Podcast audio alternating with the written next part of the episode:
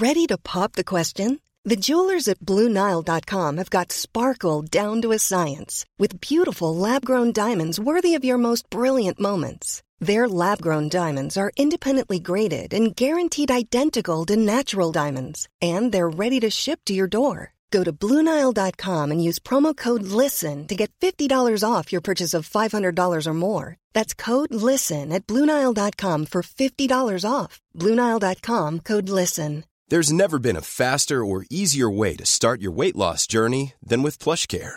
PlushCare accepts most insurance plans and gives you online access to board-certified physicians who can prescribe FDA-approved weight loss medications like Wigovi and Zepbound for those who qualify. Take charge of your health and speak with a board-certified physician about a weight loss plan that's right for you. Get started today at plushcare.com slash weight loss. That's plushcare.com slash weight loss. plushcare.com slash weight loss. Hey there, it's Michelle Norris. I'm host of a podcast called Your Mama's Kitchen. When I travel, I'm usually looking for a way to find a taste of home when I'm not at home. And one of the things I love to do when I am at home is entertain. And Airbnb allows me to do that. When I was in California recently, I rented a house that had a great kitchen. And when we were sitting around the table, we were all thinking, we're in someone else's house. Someone could be in all of our homes as well. If you have a home, but you're not always at home, you have an Airbnb. Your home might be worth more than you think. Find out how much at airbnb.com/slash host.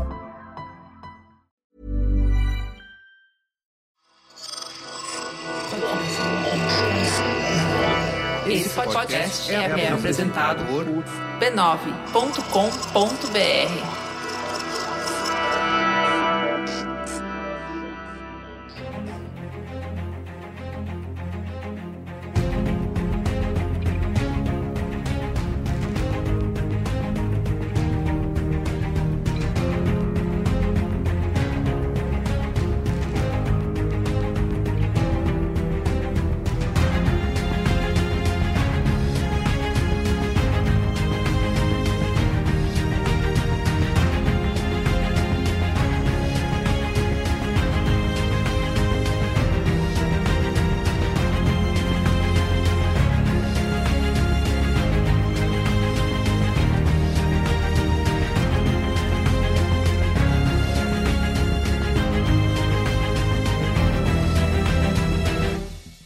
Olá, sou Carlos Merigo, esse é o Cinemático número 127. Estou aqui hoje com Soraya Alves Olá, pessoas! e Pedro Estraza. Fala, rapaziada. Estamos reunidos aqui em mais um Cinemático.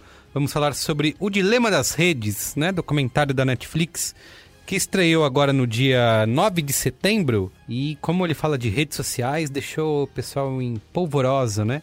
Nas redes sociais, né? Galera assistindo o documentário e indo reclamar muito nas redes sociais. Confesso que eu acabei de assistir e postei no Instagram que Isso. eu tinha gostado. É lógico.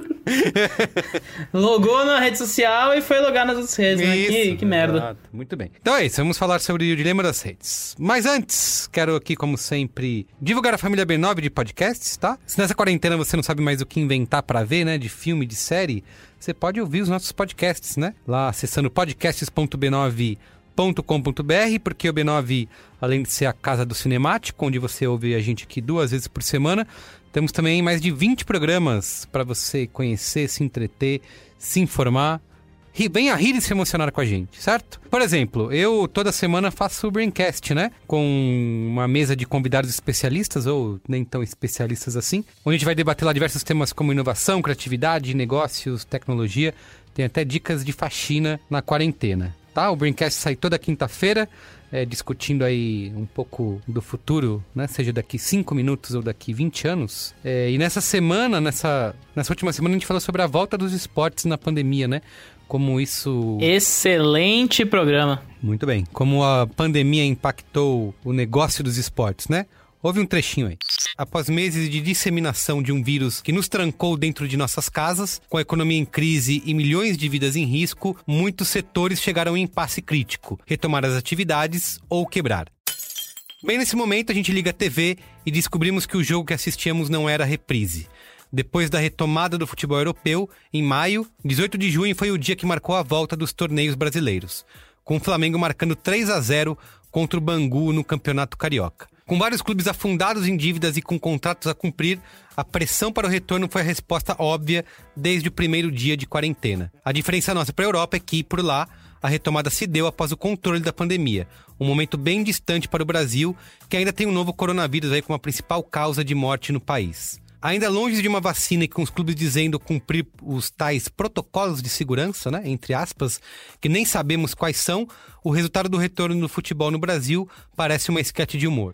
Bom, então é isso. Para você conhecer o Braincast, né, e todo o nosso catálogo, ouvir tudo lá, você pode acessar podcasts.b9.com.br ou procurar por B9 no seu aplicativo preferido de podcasts. Vamos falar de O Dilema das Redes? Bora abrir o app.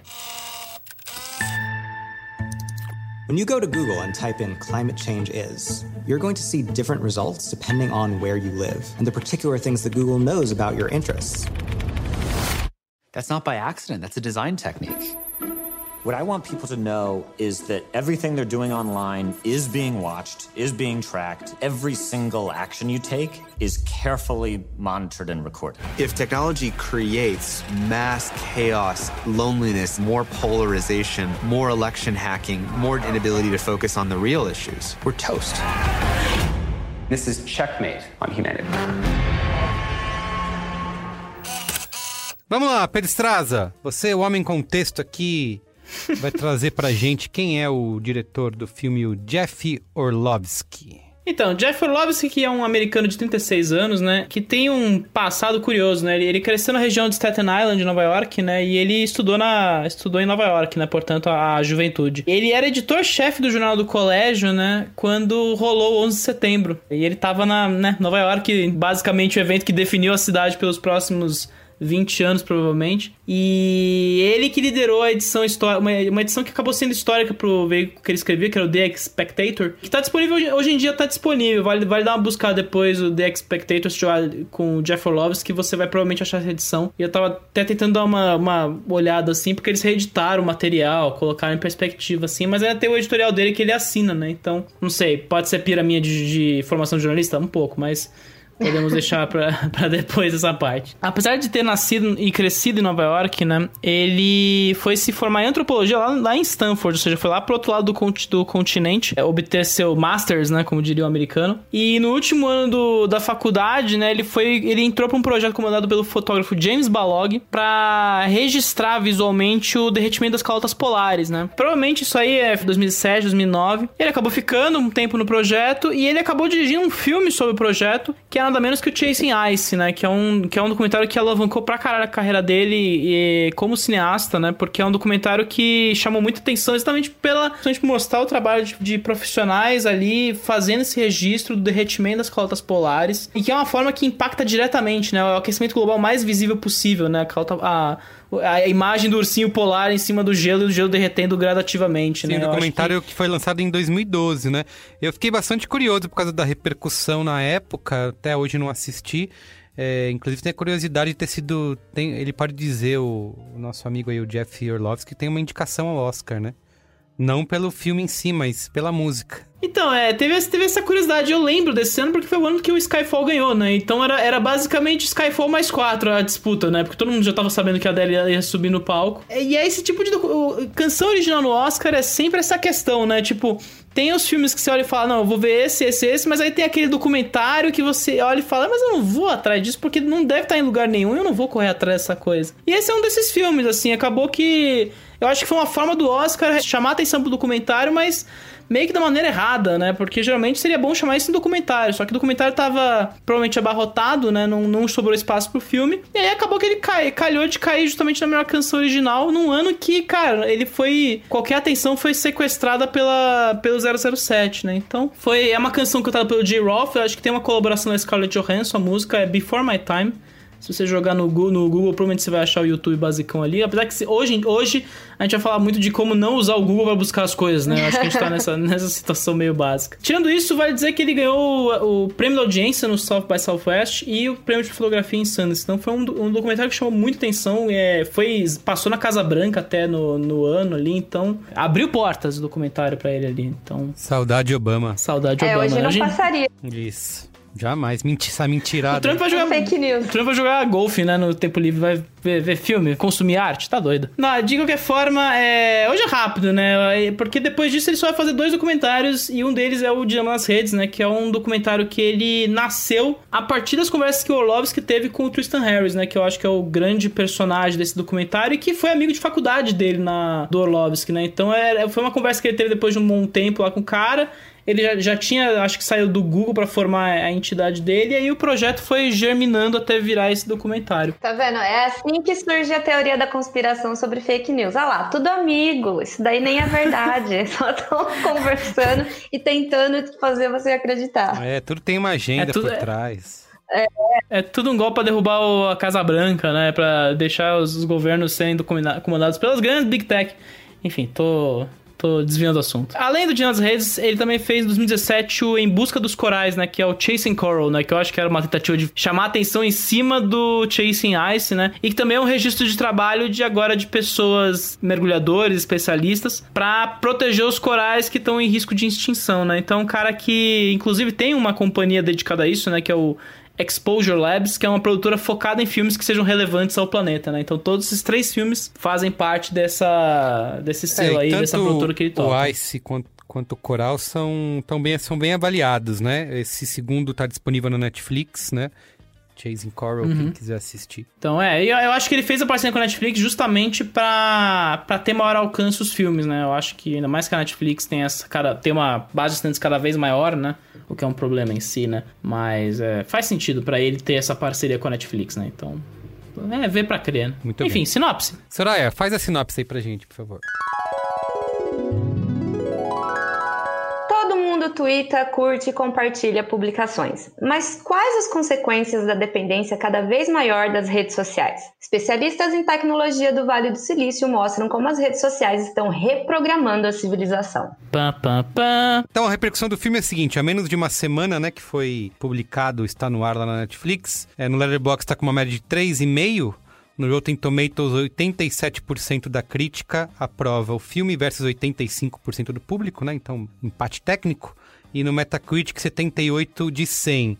É, apesar da falação, Pedro Estraza, né, que a gente tem visto na nossa bolha, principalmente no Twitter e tudo, é, o filme não chegou a entrar no top 10, né, brasileiro aqui da Netflix, é verdade? É verdade, né? Eu acho que tem muito a ver com uma questão de documentário, né? Que eu acho que se não é, se não é o Tiger King da vida, é muito difícil você ver o documentário chegando lá, né? No top 10. Mas nos Estados Unidos ele chegou em sexto lugar no dia da estreia, pelo menos, assim. Eu não consegui achar dados agora da, dos Estados Unidos nesse momento ou do final de semana, não teve dados consolidados. Até porque é bom lembrar, né, gente? O da, top 10 da Netflix é uma baita de uma, fala, uma falação à toa, né? Eles só contam dois minutos do conteúdo como audiência, então é difícil levar a sério. Como o Merigo bem disse, né? É um filme que tá sendo muito debatido em redes sociais, pelo menos nas bolhas das redes sociais aí, que é um problema básico de redes sociais hoje em dia. E vem encarando algumas críticas de leve, assim, dá pra... A gente tem visto alguma, alguns tweets aí bombando e alguns bem críticos sobre o perfil dos entrevistados, né, que são a maioria entrevistados homens brancos, sendo que é um tema que já é amplamente discutido já há alguns anos na, na indústria do social media, e tem autores negros que publicaram, e, e também envolvendo o perfil político desses entrevistados que foram chamados para o projeto, com muitos chamando os entrevistados de serem centristas, né, então a gente tem falando que é apenas culpa das redes sociais que teriam movido golpes políticos na onde aconteceu é, essa contaminação do debate público pelas redes, né, então provavelmente deve aquecer cada vez mais, né? Eu acho que é um filme, é um filme que tá ganhando tração, eu acho que no debate público um pouco, talvez.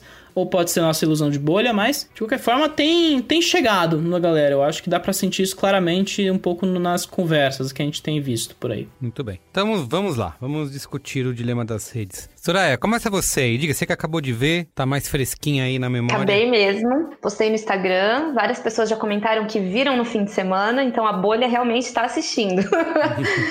Mas eu acho que muito do que é apresentado ali pra gente, especialmente que trabalha com isso, né? Eu e o Pedro a gente escreve, e o Merigo também sempre escreveu pro site do B9, então a gente lida diariamente com o tema tecnologia e redes sociais. Então não é como se as coisas que são abordadas no documentário fossem exatamente novidade pra gente. Até porque, dentro dos últimos dois anos, a gente tem falado muito sobre esse debate entre regulamentação das redes sociais, da internet, e que eu acho que é um dos pontos mais interessantes do documentário, né? Que o problema não é existir a internet, não é exatamente existir as redes sociais mas é que elas não são regulamentadas. É uma terra de que as empresas fazem o que elas querem, e o que elas querem é lucro, e o lucro é a gente. Né? A gente é esse produto a ser vendido para o lucro deles. É, então, muito do que é apresentado ali não foi, na verdade, surpreendente ou novidade. Para algumas pessoas pode ser, mas ali para mim, ok, a gente já sabe. O que eu achei mais interessante, talvez, é a profundidade que mostra, porque nem sempre as notícias vão tão a fundo no como as coisas foram pensadas, né? Quando o cara do like fala que ele criou o like uma coisa de uma sensação positiva, que ele nunca imaginou que ia virar um, uma medida né, de popularidade que causa até depressão em algumas pessoas, você pode acreditar ou não também na versão dele, né? Porque ele nunca vai falar criei pensando porque eu sou narcisista. Ele nunca vai falar isso, né? Mas eu acho que é interessante ver um pouco mais desse a fundo de como as coisas surgiram e como essas pessoas ligadas, praticamente os responsáveis pelo que a gente está vendo hoje, estarem arrependido ou não. E aí vai de cada um pensar se é um arrependimento genuíno ou se, se a gente está sempre falando de mercado e interesse de mercado, é interessante agora eu dar uma outra solução para o problema, criar novas coisas que sejam mais interessantes ou diferentes. Então, é essa pulguinha atrás da orelha que eu gostei porque você pode comprar a ideia deles ou não. Sim. É, eu concordo bastante, assim, com o que você disse, Soraya, no, até no, nesse lance de. É, não é uma novidade, né? Isso é, é uma das coisas que eu vi quem estava criticando dizendo, dizendo isso. Ah, vocês descobriram agora que isso acontece. Só que assim, primeiro que não necessariamente o documentário é feito pra gente, né? Ele é feito, é um, é um produto Sim. que está é, sendo produzido pela Netflix, está publicado na Netflix, então vai atingir muito mais do que a nossa bolha, né? É, que não acompanha esse dia a dia das redes sociais. E eu acho que o documentário tem um mérito por si só em conseguir organizar as informações e apresentar de uma forma clara, né?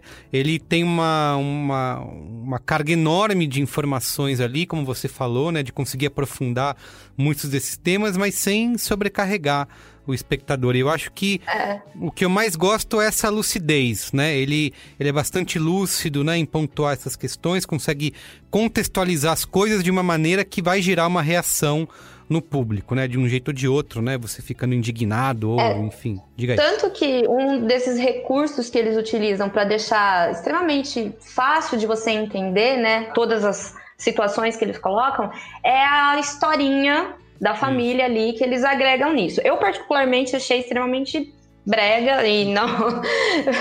Brega é uma palavra assim suave, é, né? Assim, né? Mas ao mesmo é. tempo, ela se faz necessária para talvez aquela pessoa que não tem uma referência perto dela ou Isso. não vai imaginar. O problema que eles estão explicando, ali eles colocam como um paninho de fundo para você entender exatamente o que é aquilo, né?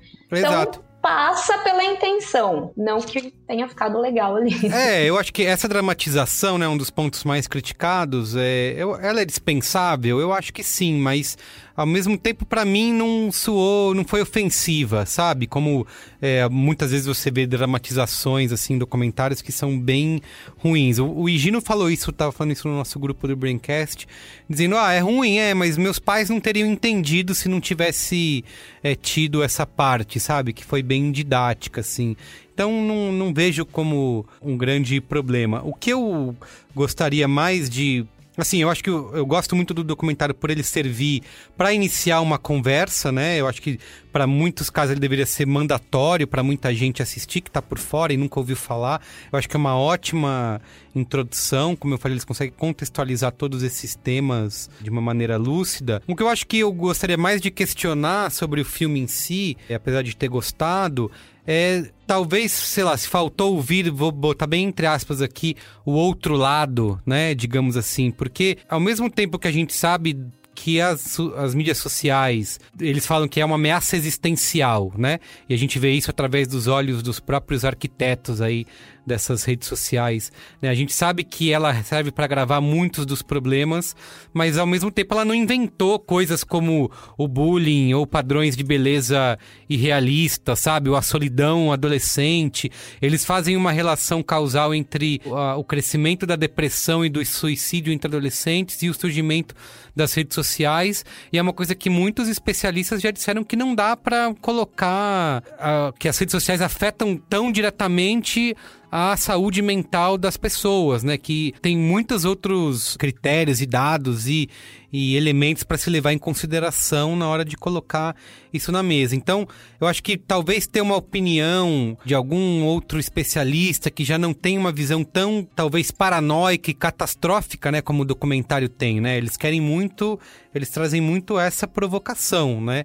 É, eu acho que o que ele tem de melhor é mostrar e discutir como a mídia social consegue amplificar o pior da humanidade. Isso eu acho que o documentário é, é bom, eles têm bastante, são certeiros nisso, mas ao mesmo tempo esse lado, né, essa visão tão catastrófica de que a mídia social é um problema, ele ameaça a existência do ser humano, eu acho que merecia um pouco mais de uma visão talvez de alguém que não esteja tão embarcado, já que vai tudo pro. É, porque no final eles dão uma passadinha de pano com os próprios participantes do documentário todo, já na, nas, nas cenas com créditos, os créditos subindo ali, eles falam, né? Tipo, ah, mas você tem uma visão mais otimista. Isso, o outro isso. fala, ah, mas é só desligar as redes sociais e pronto. É, naquela pergunta que eles fazem como resolver o problema, né? Aí cada um é. vai. Então, assim. e aí você, e você final... vê a. Você vê o quão simplista eles são um pouco, esses, esses caras que estão sendo entrevistados, né? Porque eles falarem coisas como, ah, você só desliga, se desliga um pouco das redes sociais, que já é a solução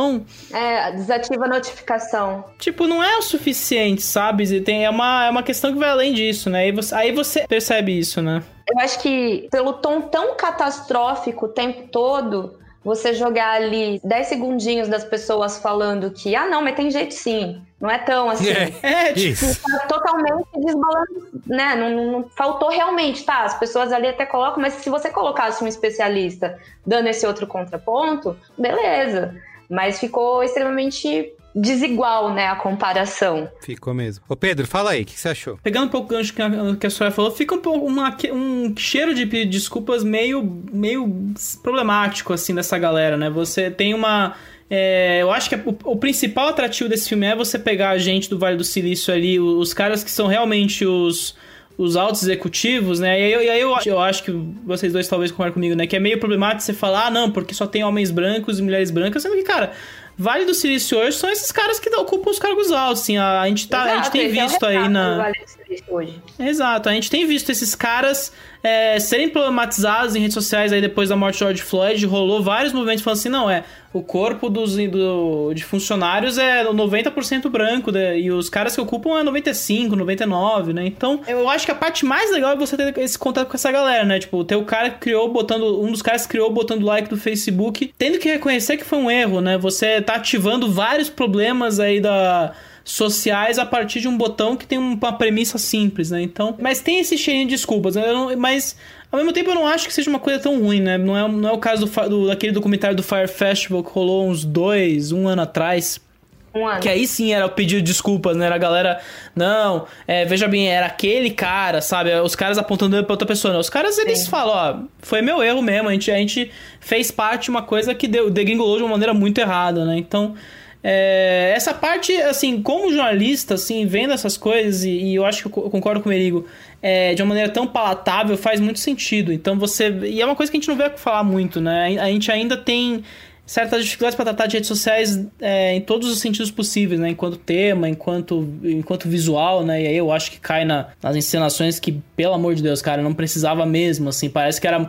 Parece que eles vêm para encher material no documentário, sabe? É um documentário curto, então tem que colocar meia hora de encenação. É, mas eles poderiam... Enquanto assistia, eu fiquei pensando nisso, né? Eles poderiam, em vez de ter a dramatização... Eu não vou aqui julgar se isso é, ajuda algumas pessoas a entenderem ou não, mas enfim, dava para colocar muito material de discussão por exemplo, na mídia, né? Cenas de entrevistas, Sim. os próprios CEOs e fundadores que não estão, obviamente, o CEO do Google, o CEO do Facebook, do Instagram não estão sendo entrevistados, eles não iam falar contra eles próprios, mas poderia ter trechos de eventos, sei lá, em que eles. Sim, tipo, com certeza. Né, dava pra. É, se, se a questão era é, minutagem, tem, tem muito material para se colocar, né? Ah, e eles até colocam, né? O Zuckerberg ele aparece material de arquivo. Tem um cara que é pesquisador lá que trabalhou no Facebook e ajudou a tornar o, algoritmo na, no vício que ele é hoje em dia, falando, sabe? Ah, é. Esses caras têm material Verdade. de arquivo de sobra, coisa, sabe? Isso. Dá para encaixar. Muito evento, né? Exato. Os caras estão fazendo conferência o ano inteiro, apresentando novidades da plataforma. Pô, a gente teve. A Soraya, a gente reportou recentemente, né? O Facebook tá fazendo uma versão para campos universitários, sendo que o Facebook foi criado voltado aos campos universitários americanos, sabe? É uma um Ouroboros completo que eles fizeram em si mesmo, sabe? assim, Pedro, apesar de dar para fazer, eu tava imaginando que ah, dá para você ir contando essas coisas e aí você vai fazendo uma retrospectiva de novidades que essas empresas vão fazendo. Ah, então agora o Facebook fez a rolagem infinita, sei lá, tô chutando aqui. Ah, uhum. o Instagram é, inseriu uma nova funcionalidade, não, não, não. Mas talvez levasse um, o papo para um lado muito técnico, né? Que talvez não, não é a intenção, né? Sim. Eu gostaria muito de ver esse eu tipo gostei, de coisa. Eu acho mas... que tem o lado da minutagem em si, né? Você fazer um filme de uma hora e meia sobre esse assunto já é uma forma de facilitar muito a situação, né? Você diminui bastante. Não é uma coisa assim, não, vou fazer um documentário de três horas sobre esse tema e descascar minuciosamente, né? Tanto que eu, inclusive, eu acho que vale é, apontar, né? Um filme que é muito voltado pro público americano, né? Você vê que o WhatsApp Sim. não aparece, você vê que é muito voltado pro Facebook. Na hora falar o TikTok ficou mudo, né? Eles estão falando todas é. as redes e eles tiram o, o áudio que falava TikTok. Porque eu acho que eles não querem que, ah, não, porque agora são chineses, maldito chinês, sabe? Eles têm essa preocupação formal de, ó, vamos com o cinema americano, que é onde a gente quer acertar. inclusive, eu acho que tem que, tem que ser falado, né? É um filme que é, ele é sim um filme panfletário, há uma causa ali por trás que ele quer mover a todo custo, né? Então, e não é um problema em si, né? Tem quem, tem quem malucos da internet que falam, não, o filme é panfletário e errado. Não, o filme pode ser panfletário e ser super correto no que ele tá fazendo ali. Então, eu acho que há um propósito bom. Mas, tirando toda essa parte, tirando todo esse, esse esse bruto da coisa, né, essa informação da coisa que eu acho válido. Primeiro, visualmente, para mim é um problema o filme inteiro, assim, eu acho que ele, ele parece que ele foi montado um pouco às pressas, sabe? Porque ele tinha que ser rápido para pegar o timing do, dos processos que essas grandes empresas atualmente enfrentam na justiça, né? É bom lembrar, Facebook, Google, Amazon, todo mundo tá enfrentando a justiça por leis antitrust, né? Então esse tipo de filme vem para engatilhar ainda mais a discussão entre o público, né? E assim, eu acho que cai muito nessas encenações. Eu acho que você forçar muito a encenação dramática tem uma hora ali que fica realmente ridículo, sabe? É muito. Sim. É muito para idiotas as coisas ali, algumas passagens ali, e você criar um arco dramático, sabe? Fica uma coisa meio difícil de se assistir, mesmo se você não conheça nada sobre o assunto. E segundo, eu acho que ele, ele quer ser muito amplo, mas ele talvez ele não seja tão amplo quanto ele quer que seja, né? Então, muita coisa fica apressada e algumas coisas nem são tratadas direito, né? Eu acho que falar de algoritmos sem falar na, na própria. É, o ataque da guerra cultural que a gente vê acontecer hoje em dia com o serviço de streaming, né? Com a com essa questão da Netflix, né? E ele ser um documentário da Netflix sem falar de algoritmo da Netflix, né? Eu acho é. Que, é uma, que é uma reverberação um pouco de redes é, sociais. Essa questão do algoritmo, especialmente na hora da encenação, eu achei extremamente problemática. Porque, para um leigo total, ela mais atrapalha do que ajuda. Exato. Porque a pessoa ah, pode o... achar que realmente é um serviço manual de pessoas que trabalham. Que ah, não são. sim. Não, e multiplica por três, pega o pitch do Mad Men e faz um. É, porque se a gente tá pensando sala, numa, né? numa dramatização que foi pensada para total, uma pessoa totalmente leiga, para ficar desenhado, mastigado para ela entender, aquele ponto ali não fica, aquele ponto pode confundir. Talvez minha mãe não entenderia, entendeu? Uhum. Entendeu? Não, é, ele, ele, é, ele, ele, é confuso sem necessidade, eu, eu acho. acho que assim, essa e... questão da Netflix é uma coisa que eu também fiquei pensando. Ah, a Netflix vive de algoritmo, né? E eles não citam isso. Mas também eu acho que tem que separar um pouco apesar de ser mais um algoritmo controlando o que a gente vai consumir, influenciando, a, a palavra que eles usam, manipula, manipulação, né? Então vamos dizer que o, o Uhum. algoritmo da Netflix está manipulando o que a gente assiste ou não. Mas dá- ainda dá para levar em consideração que uma coisa é um algoritmo para te oferecer entretenimento, né? Ou te oferecer alguma coisa Sim. que ah, você vai usar para realmente se divertir, nem para ver, nem para ver documentários sérios como o Dilema das Redes, mas para ver séries ou os filmes eróticos lá da Netflix. É, e, uma, e outra coisa são os algoritmos que mexem com notícia, né? Com informação que, que realmente extrapolam né, a geopolítica é, mundial e fazem com que pessoas se matem ao redor do mundo ou de- acabem com democracias ao redor do mundo, né? Então acho que dá para dar esse, esse É. E diferencial. até né? a própria, a própria questão dos anúncios, né? A Netflix poderia falar: o nosso algoritmo não tá te dando nenhuma publicidade, só tá te dando entretenimento, Isso. realmente. Exato. É, Então, eu acho, eu acho que falta é o aceno, entendeu? Não precisa falar, sabe? Não precisa ter um momento ali pra falar, até porque, de novo, ele tá focado nas redes sociais, né? O, a Netflix Então, é um tá serviço de streaming e é, Nas é, redes um sociais, não, no entretenimento. stre- não na plataforma Mas de é- streaming. É que já é o próximo estágio, entende? A gente já vê isso acontecer um pouco no nosso próprio estado de cultura. Se você deixar entendido que, cara, todo o nosso movimento cultural que a gente tá vivendo hoje é um reflexo um pouco de redes sociais, né? Tem um pouco desse, desse engate, só deixar acenado, não precisa tratar do tema. Já seria um ponto muito positivo pro filme, sabe? Já seria falar, ó, tô pintando esse cenário imenso pra você. Você não fala na Netflix nesse filme, mesmo que dois segundos, Citar, né? fica um pouco complicado de falar, sabe? Um outro ponto que eu queria levantar é a ironia do filme falar disso durante. Obviamente, o filme está sendo feito antes, né, da pandemia e tal, mas de falar sobre esse tema durante a pandemia, que é um momento que a gente está mais online do que nunca, né? É, as pessoas estão se encontrando, estão se falando via redes sociais, né?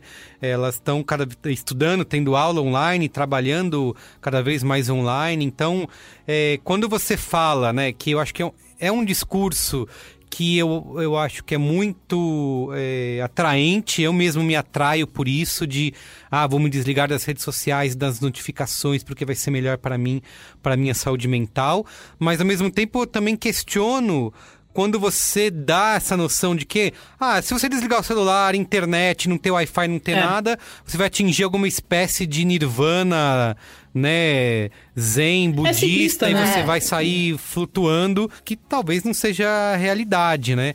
Então, esse desequilíbrio, né? Eu, é talvez o que me incomoda mais, assim. Eu queria que o documentário. Ah, legal, ele tem essa tese para apresentar e tudo bem, eu acho que ele tá correto nisso. É, ele é alarmista mesmo, mas talvez trazer essa parte de um pouquinho do. Como o Pedro falou, não precisa ficar muito tempo nisso, mas tem que levantar a bola, né? Talvez não seja assim, né? Talvez ah, tem uma outra coisa para se considerar. As pessoas estão mais. os, os adolescentes estão se suicidando mais. Tem, tem rede social, que é um problema, mas também tem, sei lá, questões maiores ao redor do mundo que podem estar afetando essas pessoas, né? Falta pintar Sim. o cenário, né? Eu- acho que sobretudo é isso, entende? Você fala, não, a gente tem que falar de toda a indústria, mas aí você deixa de fora Netflix, deixa de fora a Amazon, né? Que também que é uma outra empresa big tech dessas que tá fazendo muito dinheiro em cima disso. Pô, o Jeff Bezos recentemente virou cento bilionário é, e com base nesse tipo de algoritmo, base nesse tipo de sistema de anúncios, assim, tem, tem conexões que podem ser tecidas entre todas essas companhias e que, portanto, todos aí estão en- envolvidos em processo antitrust aí, ó, pelo menos as, as quatro maiores, né? Google, Facebook, é, Apple e Amazon. Apple e, A e Amazon. A GAFA, maldita GAFA. É, você, não, você pintar apenas parte desse cenário, deixar algumas empresas de fora, alguns temas de fora e resolver uma, uma situação meio simplista. Ah, não, tem que desligar as coisas, delete sua conta no Facebook, tu vai ficar bem. Cara, é é meio bobo, né? Mas, ô, meio Pedro, você falou complexa. disso. Eu acho que eles não quiseram é, individualizar, personalizar tanto o debate dessa maneira, é, de apontar para uma empresa só, né? É, ou de ficar. Uhum. Tanto que todos os gráficos que eles usam, ícones e tal, são de. É uma coisa meio genérica, né? Então eles não usaram os likes do Facebook, os. Os emojis de alguma rede social. Acho que a- o debate é mais sobre o conceito de a gente estar viciado, Sim. né? E, e a coisa é desenhada para que a gente continue assim. Até porque os especialistas fica muito claro de onde eles vieram, né? Quando aparece ali onde eles trabalhavam. Então você tem todas essas empresas representadas, porque tem o cara do Twitter, o cara do Pinterest, o cara do Facebook, o cara do Google. Então não efetivamente precisou realmente falar de cada uma. Eu também não, não, não tenho esse problema com faltou falar de streaming ou colocar a Amazon aí no meio. É. Eu não. não aí Porque eu acho maior, que né? viraria o documentário de três horas, sabe? É. Teria que É. se aprofundar muito do que só dar uma pincelada. O que me incomoda mesmo, talvez, é essa falta de equilíbrio em mostrar sempre tão catastrófico e então não tem solução. Porque assim, se você termina, se você não vai até o fim do documentário, você não tem solução, entendeu? Realmente as redes sociais é a versão do anticristo que chegou pra. É, é agora que o mundo acaba, entendeu? Você arremessa É. o celular pela janela e fica no cantinho assim, chorando, né? Eu queria deletar tudo. Ah, e as soluções apresentadas, né, elas são até assim, precisaria de algum de um outro filme só para tratar das solu propostas e soluções, que é, ah, precisa ajustar o design, pensar num novo modelo de negócios, a regulação, que é uma coisa que é muito pedida, né?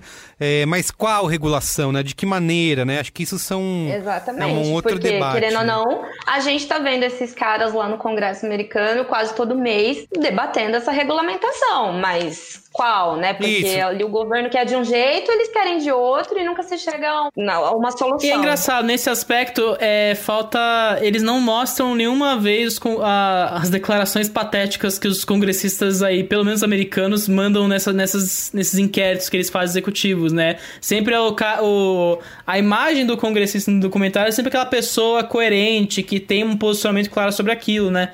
Então, é- exato. Porque aí, só cortando, isso me incomoda também, porque parece, de novo, foi o que eu, come- eu falei lá no começo. Parece que é um novo grupo de pessoas que a solução tem que vir por eles. Entendeu? Por isso que É. talvez eu não acredite tanto nesse arrependimento dos caras que estão super preocupados com a saúde mental do- da população.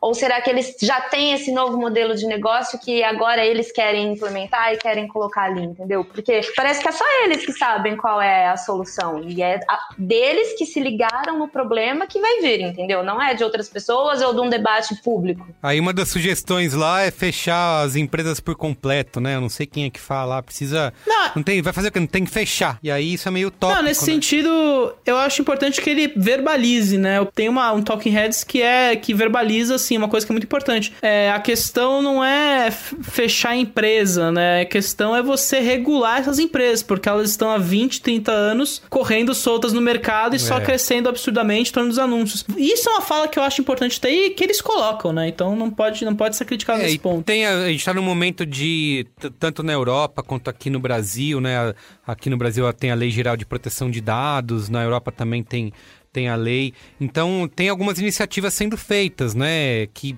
é isso que eu falei, para discutir isso precisaria de ter um outro... Abre-se um outro caminho, né, pra... Sim. Mas, é, mas ainda assim, né, apesar de toda essa cr- crítica aqui que eu acho que a gente tá fazendo, acho que a gente tá certo nisso, tá? Dessa vez.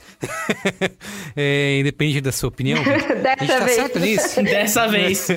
É, não, acho que a gente tá sendo bem coerente, né, com, com isso tudo. O que, que eu ia dizer? Eu esqueci. Que é inegável, que apesar da crítica, é inegável os problemas que as redes Isso, as é isso. Apesar da têm. é inegável é, é isso, é, mas ainda assim eu acho que o documentário é bem eficiente na, que- no que ele se propõe, né? De fazer essa, esse panorama, esse resumo de maneira é, didática, lúcida, de organizar as informações e de iniciar uma conversa para muita gente que não está iniciada nessa conversa. A gente, como a gente falou no começo, passa a vida mergulhado nisso, nesses temas, acompanha o desenvolvimento da, da internet, dessas empresas e no- nas movimentações que elas fazem, mas a maioria do mundo não tá ligada nisso, né? Os nossos Sim, familiares sim. não tá acompanhando, não sabe, eles estão usando, acham que a- o Facebook, toda a tecnologia, o Instagram só veio para melhorar a nossa vida. Olha só todo esse conteúdo maravilhoso que eu recebo, tô me informando pelo Zap aqui, coisa que não tinha antes, Sim.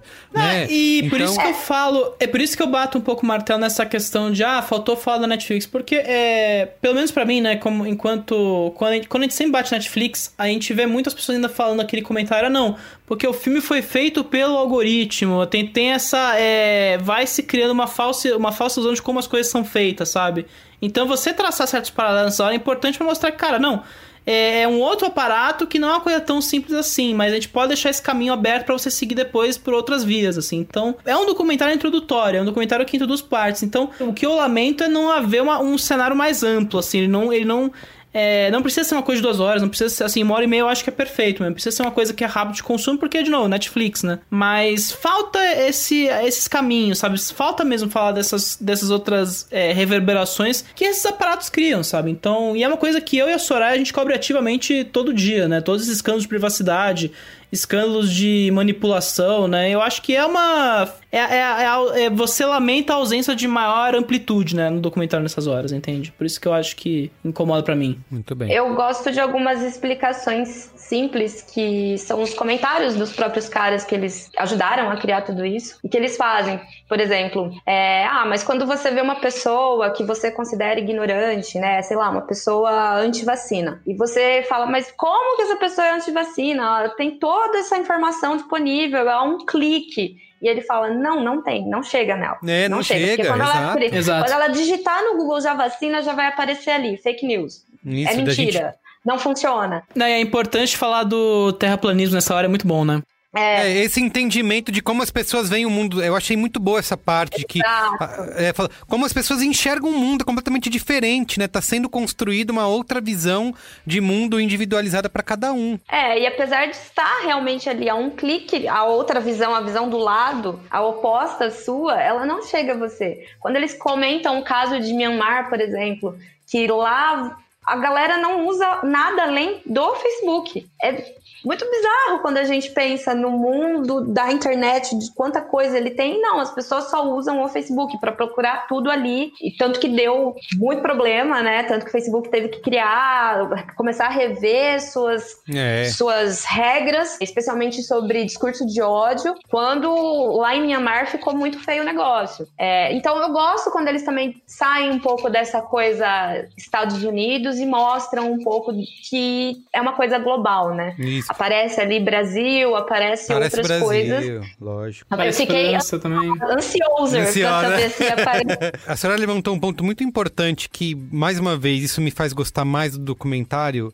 São esses pontos, assim, porque a gente já gravou até alguns braincasts, a gente gravou um sobre a radicalização ideológica que o YouTube promove, né? E a gente teve uma discussão lá de duas horas sobre isso e tal. Só que de novo, isso é uma discussão que vai muito pra bolha, né? Para quem já conhece, para quem tá afim de saber mais. O resto do público que tá aqui passa o dia no YouTube vi e vive consumindo conteúdo do YouTube, se informa por ali, não tem essa noção de como funciona esse ecossistema, né? E o documentário consegue colocar isso de uma forma bem didática, pra pessoa como botar uma pulga atrás da orelha, sabe? Mais uma vez, eu tô pensando é, eu vi muita gente no Twitter falando: ah, não tem nada de novidade, N livros já falaram sobre isso, N artigos. Tudo bem, filho, mas o, o mundo não está além dos suas newsletters, os seus, os seus sites, ouvindo seus podcasts. O mundo está fazendo outras coisas. Então, quando você tem um documentário na Netflix que se propõe a explicar isso de maneira lúcida desse, desse jeito, eu acho que é um grande mérito, sabe, do, do documentário. Nessa hora eu volto a bater na, na tecla, né? Eu acho que a gente tem. A, eu acho que um dos grandes desafios do audiovisual contemporâneo como um todo ainda é tratar dessas questões de uma maneira palatável e ainda séria, sabe? É. A gente ainda porque cês... é, toda vez, toda, você pode reparar, todo cinemático, é, quando a gente vai falar de redes sociais, eu bato na tecla, né? Que quando a gente vai mostrar redes sociais, né? Parece uma coisa ainda muito caricata pra gente, sabe? Vendo de fora aqueles filmes. Parece que é muito estereotipado, é muito simples. E seria fácil cair no tecnicismo, né? Tipo, que vai que é. acaba não atraindo é, um público maior. É, então, né? é, ou é algo muito técnico ou é algo muito simples e idiota. A gente vê isso muito na produção cultural de ficção, sabe? É muito. É, eu, a gente, até eu acho que vale ouvir o episódio do The Hater que eu eu, que eu foi onde eu falei com maior propriedade disso, assim, porque parece que é muito é bobo às vezes o retrato, né? E eu acho que esse documentário, ele pelo menos ele tem essa tentativa de falar, olha, a gente precisa falar das coisas sérias e tentar trazer de um modo palatável. Então há essa, tentativa de encontro. Ele ainda é um pouco vítima dessas circunstâncias, um pouco. Mas é um tema, eu acho que ele tem esse mérito funcional, né? Esse mérito informacional. Falar, ó, essas redes sociais estão mudando o nosso modo de ser enquanto sociedade, cara. Eles é, mostrar aquele aquela gráfico de pizza, o gráfico da, das ondinhas se separando, sabe? Mostrar suicídios aumentando, sabe? É bater um pouco no apelo, né? Né? Então, de novo, não é, não é um documentário que eu goste, mas eu entendo que ele tem seus pontos válidos, sabe? Isso eu acho que pelo menos ele tem um mérito ali, pelo menos. Eu acho também que fica. Quase todo mundo que vai assistir vai acabar fazendo a sua própria reflexãozinha de uso nas redes sociais. Exato. É, antes da gente começar a gravar, eu já estava falando com o Merigo, eu estava olhando o quanto que eu fico no Instagram, por exemplo, que hoje é a rede social que eu mais uso. E eu vi que quinta-feira passada eu fiquei mais de uma hora.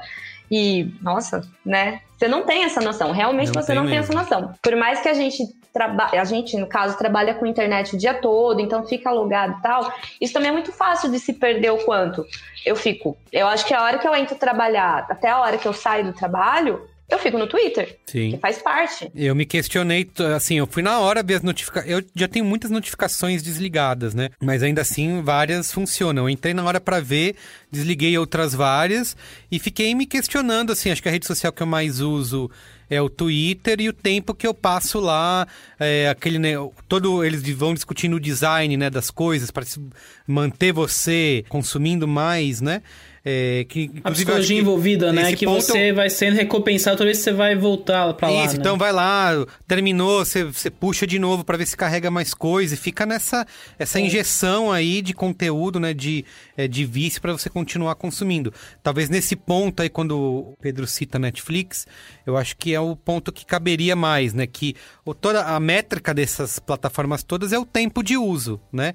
Então o tempo uhum. que você vai ficar lá consumindo e vendo mais é tudo desenhado para que isso para que você Não, continue. literalmente o Reed Hastings, né, que é o CEO da Netflix, ele na última reunião com o acionista ele falou, cara, a gente tá atrás da, dos olhos das pessoas, assim, quanto mais tempo as pessoas gastam com a gente e a, a gente poder isolar é, os conteúdos de terceiros da, da competição, né, e aí ele cita o Hamilton da Disney que fez N milhões aí de views aí nos Estados Unidos, em todos os lugares onde foi disponibilizado oficialmente e não oficialmente, né? Vamos tentando pôr as claras aí o problema de não colocar o streaming em outros países. Ele fala, eu quero isolar esses caras porque eu quero aumentar ao máximo e lutar ao máximo, assim. É uma coisa que a gente vê acontecer já há dois, três, quatro anos, assim. Toda a duração que eu tô no B9, que eu e a Soraya estamos no B9, a gente vê essas coisas, a gente discute essas coisas. Ó, esses caras, quanto mais tempo nós estivermos expostos a essas redes sociais, e aí agora os streamings, né? Mais esses caras ganham, porque eles ganham com o anunciante, eles ganham com o conteúdo que vai render ali, que vai pagar a post Wall Street neles, né? Então,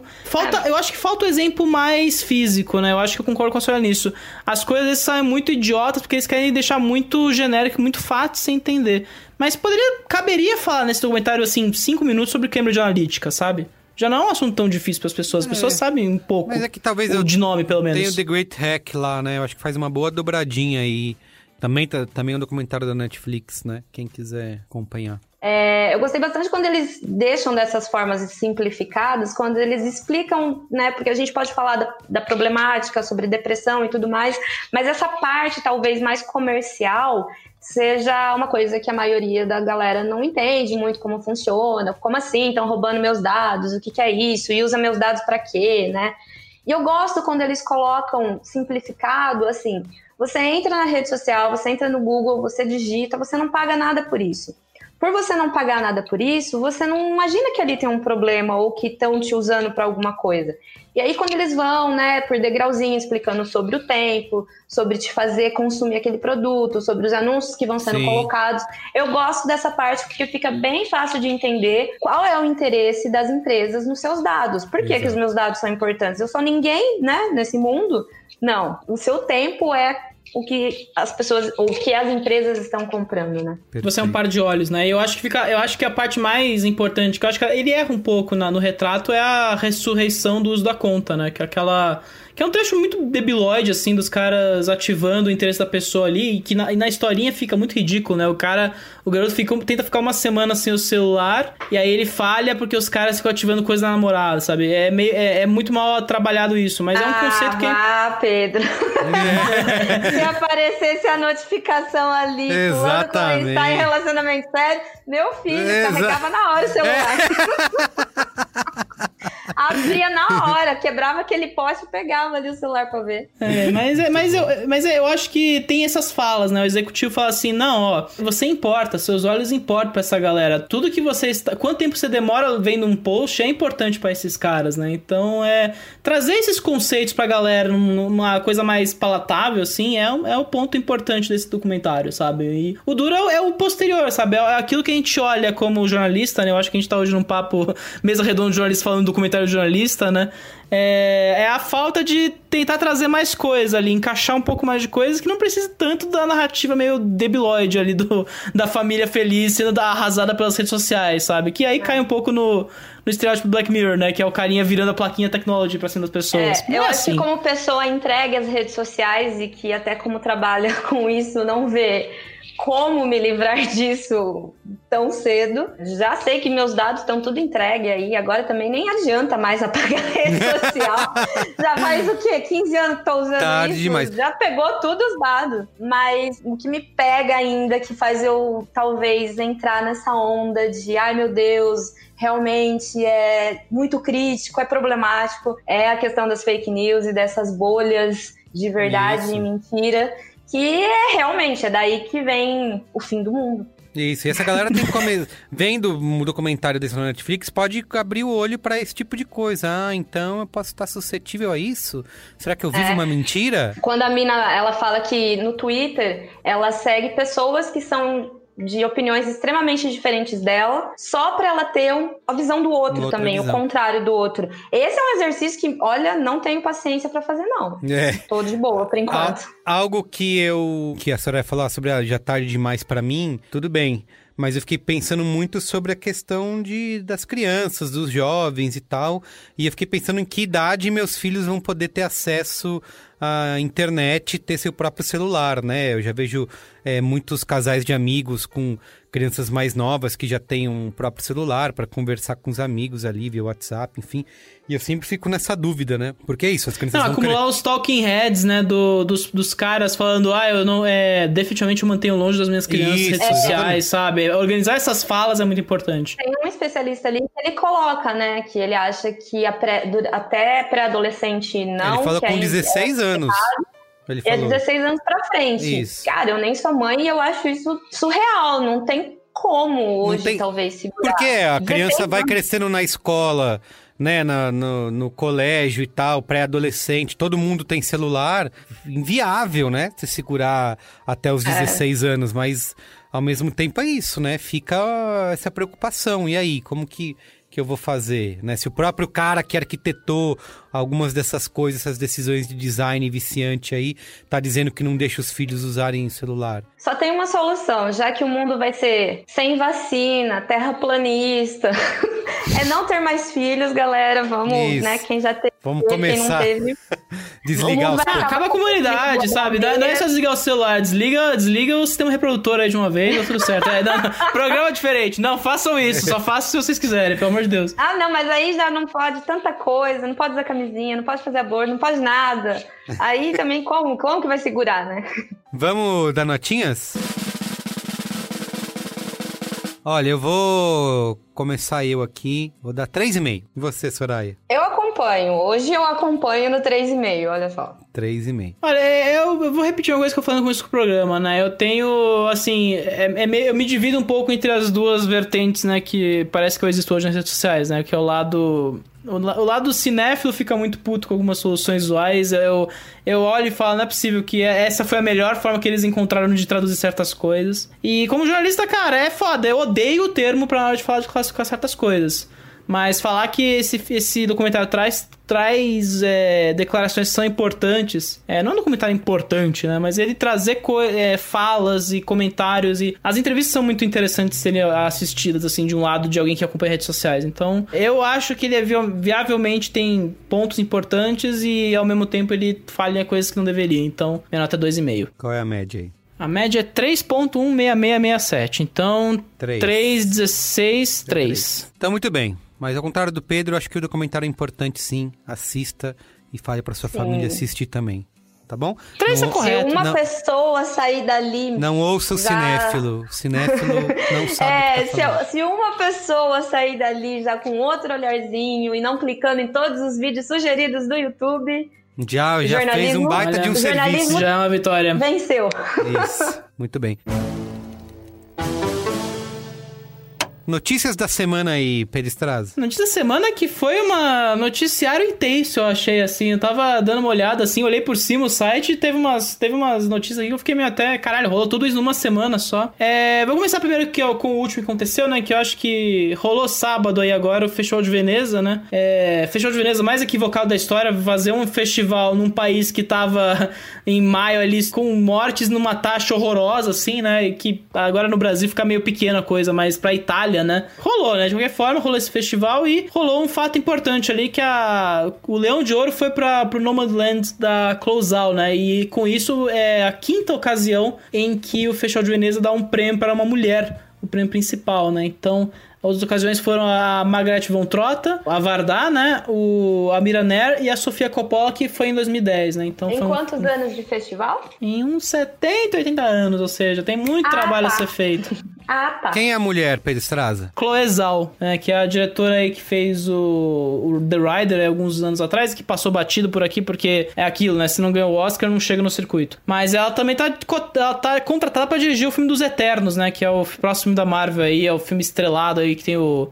O Jon Snow e o. O rei que morreu no meio do Game of Thrones lá. Enfim. Tem a Gina Jolie também, né? Então é um- ela tá. Ela tá. Tá garantida já na, pra ter um, um filme com potencial sucesso aí, mas agora tem um Leão de Ouro que é um feito importante. E o Nomadland, que é, é estrelado pela Frances McDormand, né? Francis McDormand que mira o terceiro, o terceiro já Oscar da carreira, será, com esse filme? É ver pra crer. Ó, é, outros dois filmes que. Outras duas premiações importantes ali do, da premiação do Veneza, né? Primeiro, o a direção ficou pro Kiyoshi Kurosawa, né? Que é um diretor japonês importantérrimo aí. O J.R. depende dele aí bastante ali no começo dos anos 2000. Foi ele que fez o Cure e o Pulse, né? Que são dois filmes fortíssimos. E é um puta diretor japonês, vale a pena ser conhecido. Aí tá. Eu só esqueci o nome dele que ganhou o, o prêmio agora em Veneza, mas. Que bom que tá sendo reconhecido agora pelo mainstream aí coletivo. E claro, né, a Vanessa Kirby ganhou a melhor atriz pelo Pieces of a Woman, que foi comprado pela Netflix. E aí ela já meio que dispara para ser a favorita aí pro prêmio de melhor atriz em 2020 no Oscar, que vai rolar lá na- no mês de abril, né? Falando em Oscar, né, a gente teve aí anunciados, depois que rolou uma novela pra fazer o comitê, eles acharam que ia ser em julho, né? Mudou dois meses pra sair essa notícia. É, a Academia de Artes e Ciências Cinematográficas anunciou os novos critérios de elegibilidade para o prêmio de melhor filme a partir de 2024. E que são quatro critérios que miram diversidade, né? É, são é, diversidade na representação nas telas, ou seja, tem que ser uma narrativa sobre. é, pode ser sobre mulheres, negros, indígenas, é, povos aborígenes, né? Tem todo, todos os critérios ali de representação do que eles identificam. É, ou ter uma coadjuvantes ali, né? Tem que preencher uns certos critérios ali para ter representati- representatividade nas telas. Representatividade fora das telas, né? Então na equipe de direção criativa, né? Você colocar nos principais departamentos. Tem a questão do marketing e a questão da distribuição, né? São esses quatro critérios valendo para todas essas- pessoas que eles consideram pessoas diversas, né? Cada estúdio, a partir de 2024, vai ter que atender dois desses critérios, pelo menos. E aí, claro, né? Rola a choradeira básica, da, já Mas tem a, é- a- essas regras vale pra tudo ou só pro filme, pra melhor filme? Só pra melhor filme. Tá. Só pra quem quer correr melhor filme. Até porque se você. É aquela coisa, né? É, Ano passado, metade das indicações do último Oscar foram para filmes que estavam indicados a melhor filme, né? Então você. Como vai ser 10 indicados obrigatoriamente a partir de dois anos aí, em teoria, é, eles sabem que vai pegar bastante o nú- o número de indicações essas pessoas que concorrerem e chegarem ao Oscar de melhor filme. Há algumas questões, eu acho que é, é- é muito fácil bater os critérios que eles colocaram, não é tão difícil, é tanto que até foram brincar, né? Qual foi o último filme ganhador do Oscar, melhor filme, que não correspondeu a esses critérios? E parece que tem que voltar uns 30, 40 anos pra bater, sabe? Até Gladiador, que é um filme que não tem diversidade nenhuma, é, batia nesses critérios em teoria. Segundo, né? é, Tem os pontos críticos ali de, ah, não, mas Puta, quando é que. Será que eles vão ter que se posicionar sobre judeus são diversidade dentro dessa indústria? É isso, isso inclui o critério de diversidade? Porque é meio vago também os critérios que eles colocaram ali. Eles não, não são tão específicos De assim. Então, propósito, né? Então é mais um golpe de marketing, né? Pra dizer que eles estão se mexendo e fazendo regras, mas que na prática não vai mudar nada. É, então, é, eu tô preocupado que eu acho que até 2024 talvez caia pra um, porque os setores conservadores da academia existem, a gente descobriu isso há dois anos atrás com o Green Book, né? Eu acho que não precisa nem ser lembrado disso. Mas eu acho assim, é muito fácil, não vai mudar muita coisa e é uma forma mais da academia se posicionar e falar assim: olha, a gente tem que tomar uma rédea nessa questão da indústria. Então, nesse sentido, mediaticamente representativo, Beleza, faz sentido, mas de todas as mudanças que eles fizeram nos últimos tempos, eu acho que essa é a menos profunda que eles fizeram. É uma coisa mais simbólica que eles colocaram ali. Então, Beleza. vê pra crer, né? Passando rapidinho por uma que é o, é o fim de Walking Dead, né? Que eu acho que tem que ser dito. Depois de 10 temporadas, 20 spin-offs, é, vai ter filme na Universal. música de fundo de aleluia, cantando, um coral de anjos cantando. Vai acabar o Walking Você Dead. tá todo mundo já mãos pra cima. Vai acabar e não vai acabar, né? Porque vai ter mais três spin-offs, vai ter filme com o Andrew Lincoln. Então, tipo, é é um morto-vivo, literalmente, essa propriedade, assim. Eles, a gente, é meio inacreditável, né? Eles, foi 5 milhões a audiência da última temporada e mesmo assim vai continuar existindo porque a Fox precisa de algo desesperadamente, né? Tá, é, é aleluia, como disse a Soraya, né? E por último, o trailer de Duna, né? Que eu, é, eu sei que trailer é trailer, né? Mas foi um eventinho aí do meio da semana, galera desesperada aí com esse trailer finalmente saindo. Enfim, eu não sei, o que vocês acharam? Vocês viram o trailer? Santo Quem Villeneuve. é a galera despe- desesperada com o trailer? Vamos conversar Existe, com essa cara. galera. É, cara, é, em Villeneuve eu confio, mas são muitas histórias pra contar ali, né? Naquele. Só nesse Porra. trailer aí. O filme vai É ter. um livro de 700 páginas Isso, a da- duração do daqueles, filme né? não foi divulgada ainda, né? Mas vai precisar do quê? De umas seis horas ali pra, pra conseguir É, o filme tem duas partes, dizem, né? Duas partes, mais uma minissérie que vai sair no HBO Max. Então, em teoria, Hum, horas tem. entendi. Mas. Eu não entendi nada, eu não entendi merda nenhuma do trailer. Como alguém que nunca tinha visto Duna na vida, não, fui, não viu o filme do Lynch, não li o livro, fiquei confuso. Queria dizer isso.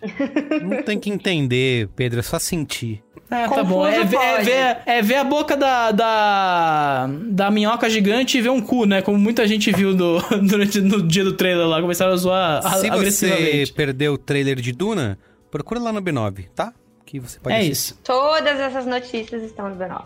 Muito bem. Então é isso, gente. É isso. É isso. Obrigado, viu? Ó, mais uma vez, obrigado por você que ouviu a gente até aqui. Se quiser entrar em contato, só mandar e-mail para cinemático@b9.com.br ou então marcar a gente nas redes sociais, seguir a gente também lá nas redes do B9, tá? E comentar o que você achou dos filmes que a gente discute aqui. Tá bom? Obrigado, viu? Valeu, gente. Beijo, gente. Tchau.